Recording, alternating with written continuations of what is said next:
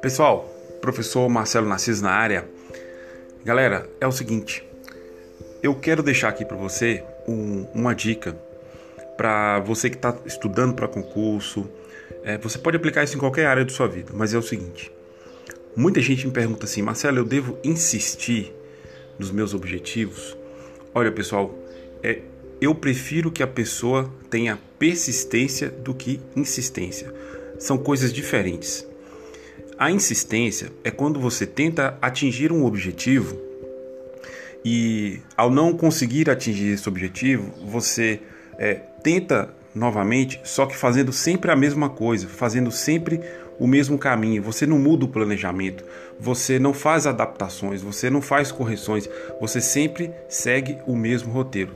Nesse caso, isso não é saudável, isso te atrasa é, e te desanima. Isso se chama insistir.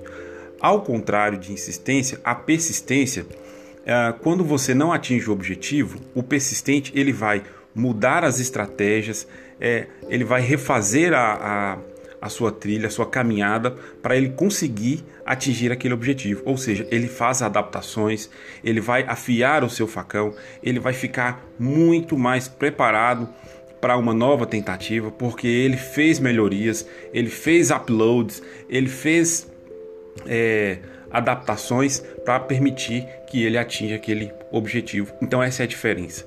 Não sejam insistentes, sejam persistentes.